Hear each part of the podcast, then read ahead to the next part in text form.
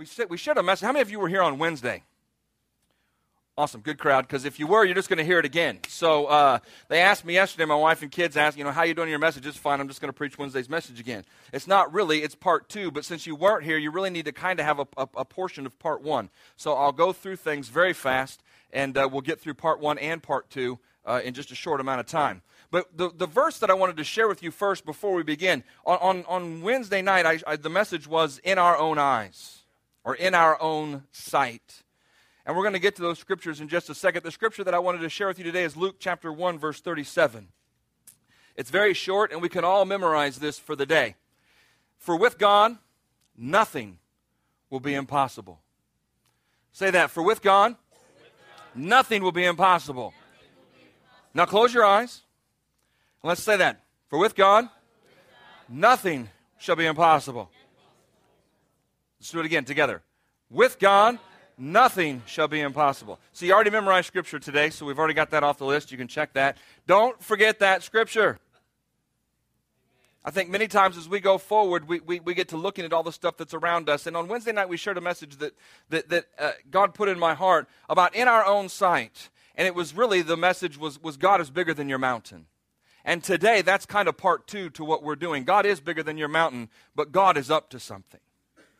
And, and, as you go forward in faith, you begin to realize that it doesn't always look like it, and it doesn't always seem like things are happening behind, behind the scenes back there somewhere.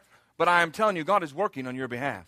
His word says so. He's not a man that he should lie. And, and as, as he has promised you, as he puts his word into your life and plants it in your heart, let me tell you what, just stay strong, stay faithful to what God's asked you to do, and you are going to see him. You are going to see him great in your life because I know God is up to something. How you view God is more important than how you view your problem. How you view God is more important than how you view your mate, your kids, your, your situations and circumstances, your finances, your health. How you view God is important. In that message that the spies brought back in Numbers, it's in chapter 13. And the, the story is, and I'll just paraphrase it. We don't have really time to go back and read verses 26 through 33, but you can do that. Those are the scriptures. It's, it's chapter 13, verses uh, 26 through 33. And in that passage, the spies got as they came back and began to give, give, the report, other than Joshua and Caleb, that they, they started with a good report. Yes, it is the land that's flowing with milk and honey. And you know, many times as, as we begin to, to stand out in faith, we start to say the right things. We start to believe that God is, is in the situation, that He is moving on our behalf. But then as they kind of began to talk and began to walk through it, their eyes began to focus and shift, not on the land of milk and honey and what God said, but on what was in the land of milk and honey that was contrary to what God said. And they went through and they said, you know what, this is a great place, and boy, the, the fruit is great, and God is right. It is flowing with milk and honey. Then they said, yeah, but the people there are big. Yeah, but there's a lot of problems there.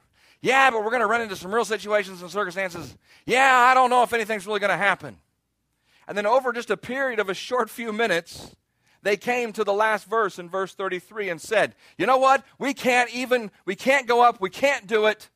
We're like grasshoppers in our own sight. And what we don't want to do is begin to look at our mountain and not focus on our God. Because if you focus on your mountain, your mountain will become bigger and bigger and bigger. And it will dwarf the way that you live your life. It'll dwarf the way that you think about God. It will dwarf the way that you see God in your life because you're focused on the mountain. I'm not saying that God's not big because He is big, and He is bigger than your mountain, but it's more important for you to focus on how big and how good God is than how big and how hard your problem might be. It's important. 2 Corinthians chapter 4, and I've been through this verse a few times, and it's, it's, it's chapter 4, verses 17 and 18, and I'll read it out of the Message Bible. And the last part of that, it says in the beginning that there's far more here than, and the last part says there's far more here than meets the eye. The things we see now are here today and gone tomorrow. But the things we can't see now will last forever. Before you ask God to do the impossible in your life, you must first see the invisible. That's a Steven Furtick thing out of his book that we talked about a few months ago. And how is it that it's the things that I see now with my natural eyes, they're temporary, but the things I don't see, it doesn't say with your natural eyes, but put that in there. The things I don't see with my natural eyes, but see by the eyes of faith are eternal. You have to first see the invisible before God begins to do the impossible. You have to get on His page.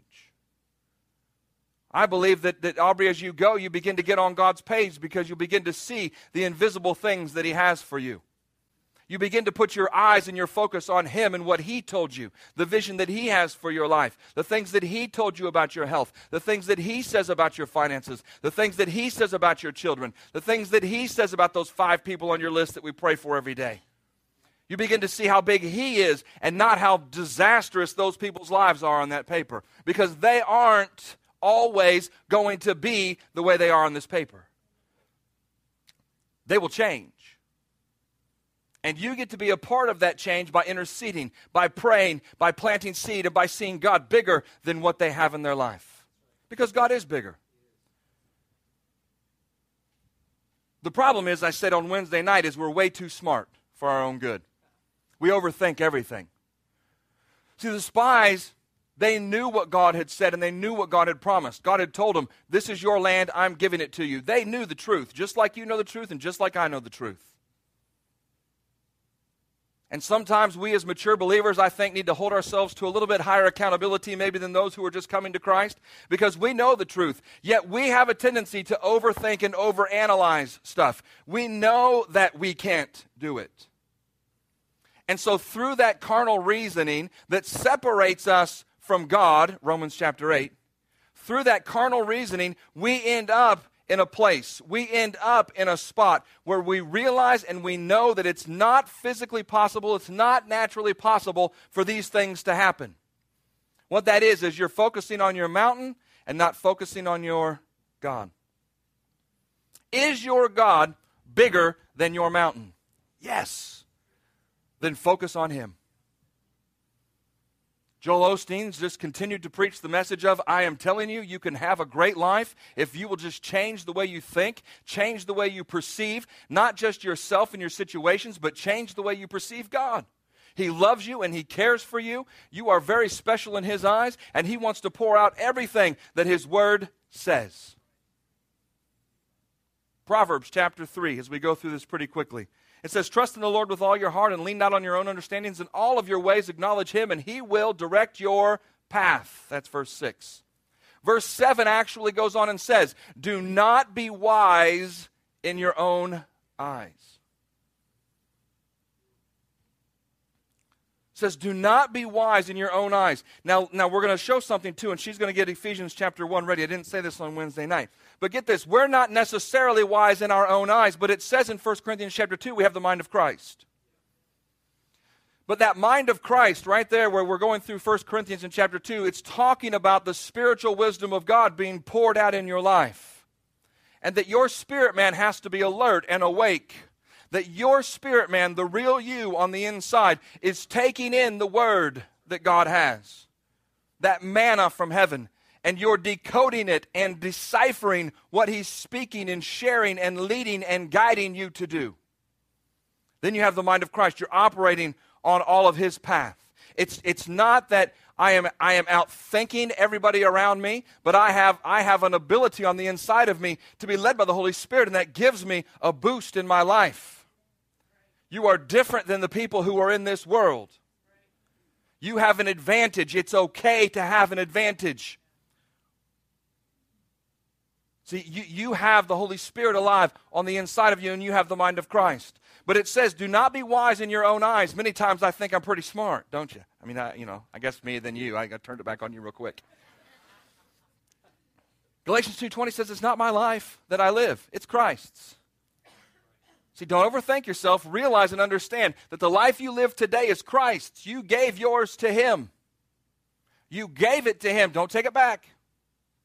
He's transforming you, Romans 12, 2, by the renewing of your mind to the Word. Don't you unprogram yourself.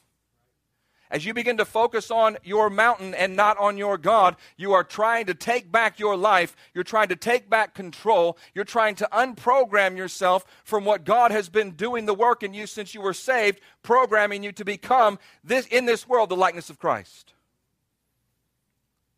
See, we talk about meditating the word and, and, transforming our life and all those things like it says in Romans 12. Why is that? So that you could be reprogrammed. We have a great desire in this church to have a place where we can take some of these single moms who have kids and put them in this, put them in a place, put them up in, a, in, a, in, a, in, a, in, an apartment, take care of their kids, take care of them, give them a job, begin to reprogram them. The system isn't bad in itself in the way that it was set up to help people who needed help, but when your whole world you get brainwashed that the government is your way and that that system is the only hope for you, you need a moment where somebody gets you aside and says, "This is the word of God and this is what it says," and you need to be reprogrammed. So take some time, put them in a place, and take care of every need that they have. Not looking to be paid back, not looking for anything, but to say, you know what? I know God has something for you, and you're going to find it. Get them in VBI, pump them full of the word, get them a job, begin to have them pay bills, begin to save money, talk about budgets, talking about all those kind of things, taking care of your house, that a man's not your solution, that God is your solution. He's your salvation, and He's your solution. It's reprogramming somebody. Not just giving them some money and sending them on their way, because if you don't reprogram your life, the enemy will continue to run ramshot over you. I don't know where this is coming from. It's good? All right, rock on. Let's keep going. I don't even know where we are, but it doesn't really matter, does it? But Paul said in Ephesians, we're never going to get to the really good stuff. We have to wait till I come back from Tulsa. Ephesians in chapter 1. This was really exciting to me when I read this. You know, God's big. You know, you can do all things through what? Christ who strengthens you. And it says in John actually that you can do nothing without him. See, not only can you do all things through him, I think a lot of people say, you know what, I don't want to do all things, I just want to do some things. So I'll leave God out of pieces, parts, and places in my life, and I'll just do some of the things in my own strength. Uh-uh. It says in John chapter 15, 5, you can do nothing without him. So don't you kid yourself and think that, you know what, I, I know it says I can do all things through Christ, but what if I do like 80% of the stuff with Christ? And 20% I'll just do on my own. You're actually doing zero. You're a new creature in Christ. You're righteous because of Christ. Your needs are met through His riches. See, we're nothing without Him. Ephesians 1 17 through 19. As we talk about how big is your problem or how big is your God, which one do you want to focus on? My big God. Paul says, and he prays, he says, I keep asking that the God of our Lord Jesus Christ, the glorious Father, may give you the spirit of wisdom and revelation. Not just the fact that you know the truth, wisdom, but that you have revelation, what to do with the truth. See, it's a two part piece there. And it's not so that you can be boasted. It's not so that you can be big. It's not so that you can be somebody or something. It's so that you can see how big God is. Read on. It says, so that you may know him better. He's going to enlighten your mind so that you know Him better. Why is that important? Because you need to know Him bigger than your mountain. If you're going to trust Him, you need to know Him. I trust folks, I know folks. I don't rarely trust people I don't know. Neither do you. So that's not bad. You get to know people. You get a relationship with people. You begin to build trust. You begin to build that, that, that, that, that relationship that says, you know what? You can trust me. I can trust you. You begin to know what they are, what they think, what they do.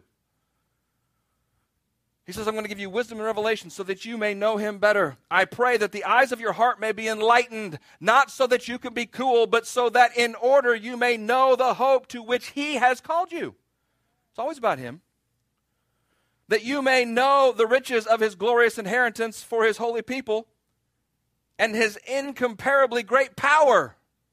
See, he's not just enlightening you so that you could be something special, he's enlightening you to who he is. That's good. See, people think that their answer is in a situation or a, or a check or, or, or, a doctor's visit or your, your, your answer is in something that you could do or something that something wants. No, no, no. Your answer is in Him and getting to know Him and loving Him and trusting Him and seeing Him bigger than where you are today. If I go down, I want to go down called crazy. Right? Trusting God with all I'm worth. Now, don't go down. Don't go down foolish.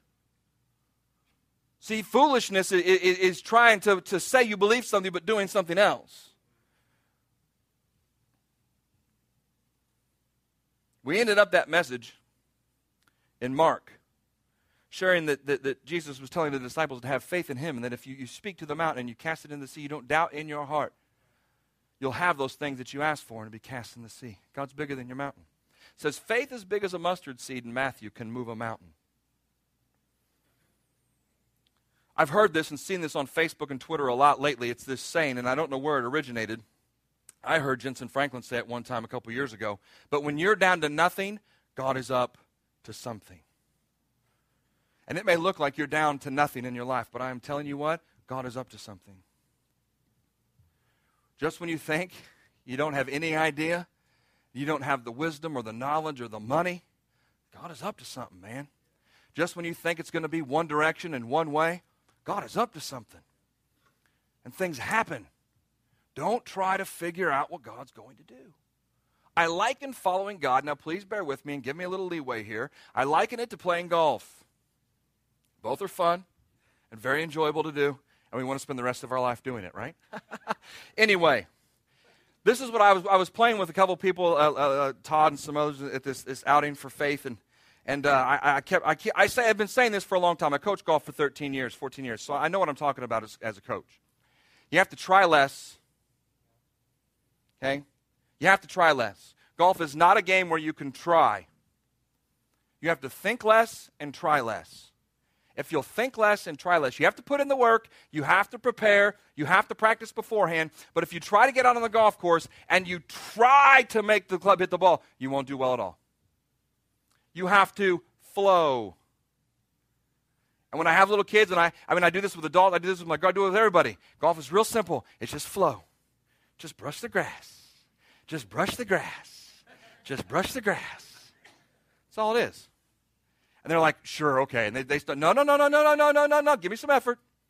Come on, you got to brush the grass. Come on, play with me. Come on, get some motion in the ocean, I tell them. Get this thing going on. And I've got young teenage girls who have no rhythm. They're, I'm like, come on, I'm a big chubby guy. I'm 45 years old. I got some rhythm here. You can do this. I'm trying. Stop trying. What do you mean? I've always thought I was supposed to try. Don't try. The clubs are made to do the things that they need to do. There's a club that's slanted so that it will make the ball go up in the air. But you don't change what you do, you just keep flowing. Just keep flowing. Just brush the grass, baby. Brush the grass. And the ball goes up in the air. But if you try to do it, it won't work. Try less, think less. In your walk with God, think less. Quit trying to reason it out and figure it out. Try less in this. Please live the word in your life. Be obedient to what God said.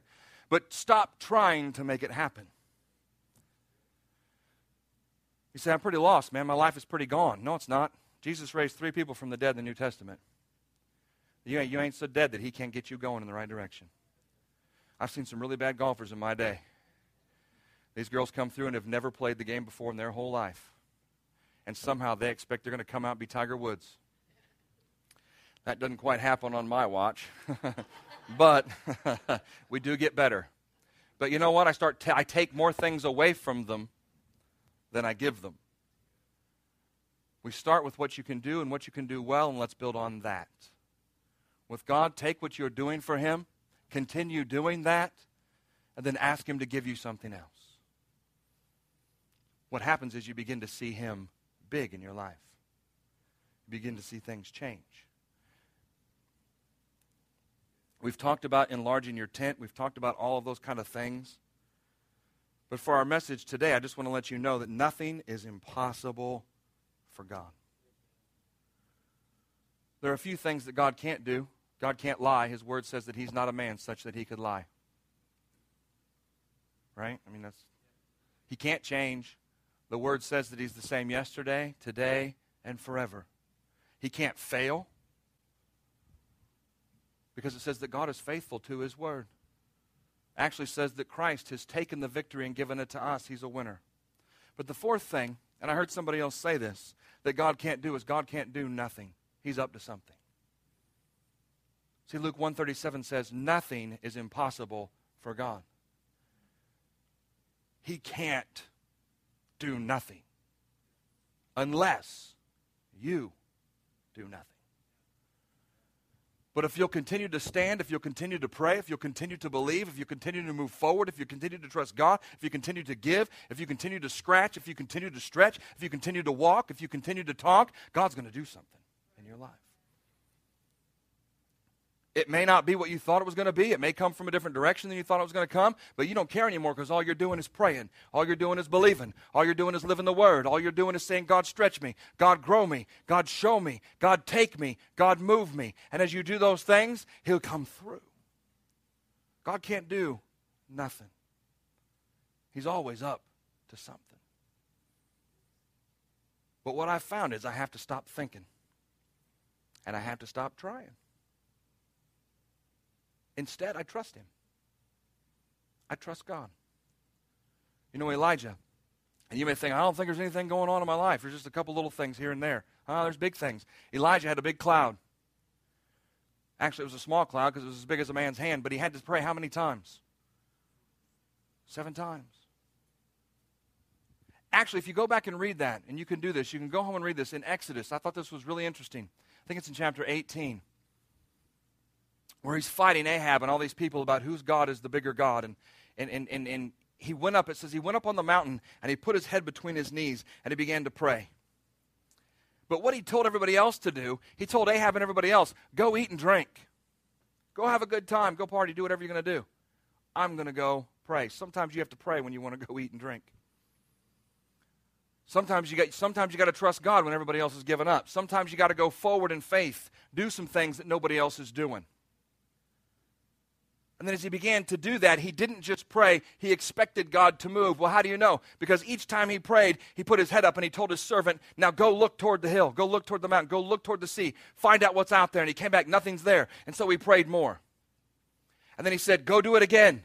And then he came back and then he said, Go do it again seven times. And don't, don't don't despise those small beginnings because that cloud that's as big as a man's hand, that's that small in the sky, brought a torrential rain, so much so that when he saw the cloud, he told everybody to run for the hills because you're going to be swamped. There's going to be so much water. But sometimes you got to keep praying. Get your expectancy up there. Sometimes you got to believe when nobody else will believe. Is your God bigger than your problem? Yes. Carrie Kreckler was here last week, and I wanted to read this testimony. She was back here in the back on third service, and Pastor Pam had a word for her on, on Sunday morning, third service last week. Carrie's had she had an operation, some some some things that had gone down, and it was it was it was what we would call a, a normal everyday kind of procedure. You go in, you get it done, you go home. It's not that big a deal, but there were some complications and, and, through those complications, she ended up in Indianapolis. She ended up in the hospital for over a week, I think. She ended up with a, with a trach where she had to cover it. She could only breathe through that. She couldn't talk. Her vocal cords were paralyzed. This is a young lady who has a young son and a husband, and life is going one direction. And it was, it was faith shaking. But she began to, she began to just, just, just get a hold of, of, of God. Sometimes you just got to get a hold of God. Sometimes you got to break through the junk and just get a hold of his garment and just hold on to him. Some of those songs that we sing, Your Presence is Heaven to Me, and some of those other ones that we've been singing. Like, man, you, sometimes you just got to get a hold of him because then what he's going to do? He's going to start reminding you, like it said in Ephesians. See, he's going to start reminding you of how big he is and how good he is and how much you love him and how much he loves you and how much he cares for you and how, you know what, even though it doesn't look like it, he's behind the scenes and he's doing something that this may seem like an insurmountable mountain, but it's not an insurmountable mountain. See, it may seem like you can't do it, but you know what? That's exactly right. You can't. Stop trying. Trust God. Because if you'll do that, I'm telling you, He'll come through. Pastor Pam had that word for her on Sunday, and you know, it says in 1 Corinthians chapter 2, as, as, as, we were talking about the mind of Christ, before that it says, No man knows what you're thinking. See, no man knows what's going on in your spirit except the Spirit of God. There's a two way communication there. But man, I don't know what's in your head. You may be thinking about Twinkies today. I, I don't know. I hope not. But whatever, man, I mean, nobody knows that. See, nobody knows what's going on in her head, but who? God. But it says that God gives the gifts of the Spirit. And in that moment on third service last week, Pastor Pam had a word for her, and it was from the Spirit. And he was speaking encouragement to this lady that don't you worry about I don't even remember the word and know all the words, but don't you worry about it. I'm God and I'm bigger than this. She wrote back this week, last Sunday, Pastor Pam, at uh, into the third service with everyone praying over my vocal cords for healing. She said, I had been doubting that God would ever heal me and worried that the trach would be permanent. I hadn't told anyone that except my husband. But God gave Pastor Pam that word, and she prayed about that too. God knows, man. She said, I drove home praying, God, when will you, when will you heal me? When will this miracle occur? And as I looked in the, in the sky, two clouds combined into the number three. And she said, I asked if that was for me, and God said, in three days. I'm telling you, God knows where you are, man. He is, say, bigger than my mountain.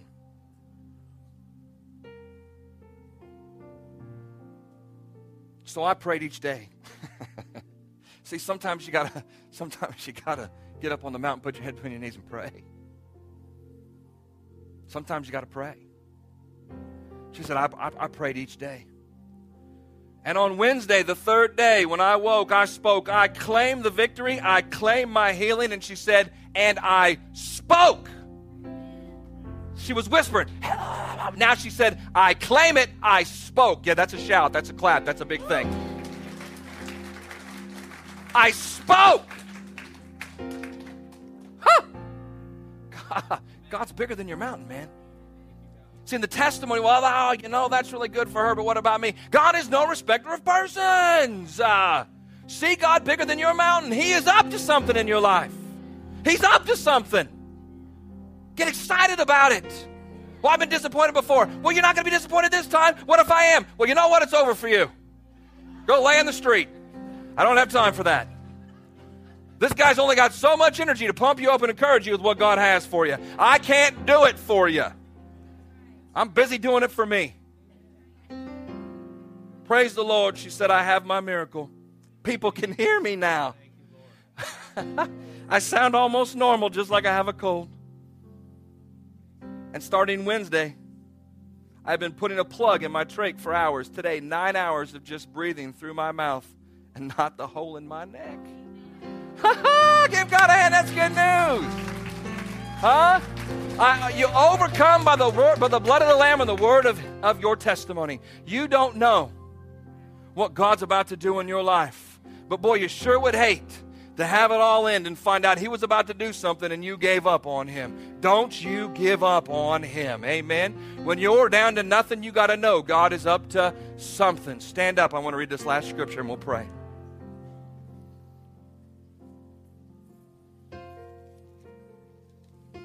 I've been here a lot lately in Luke chapter 5. this is, I'm telling you, when you're down to nothing, God's up to something. And in Luke chapter 5 is the story of the disciples and as they were fishing. And it says in verse 4 when Jesus had stopped speaking, he said to Simon, Launch out into the deep and let down your nets for a catch. But Simon answered and said to him, Master, we have toiled all night and we have caught what? What? When you're down to nothing, God's up to something.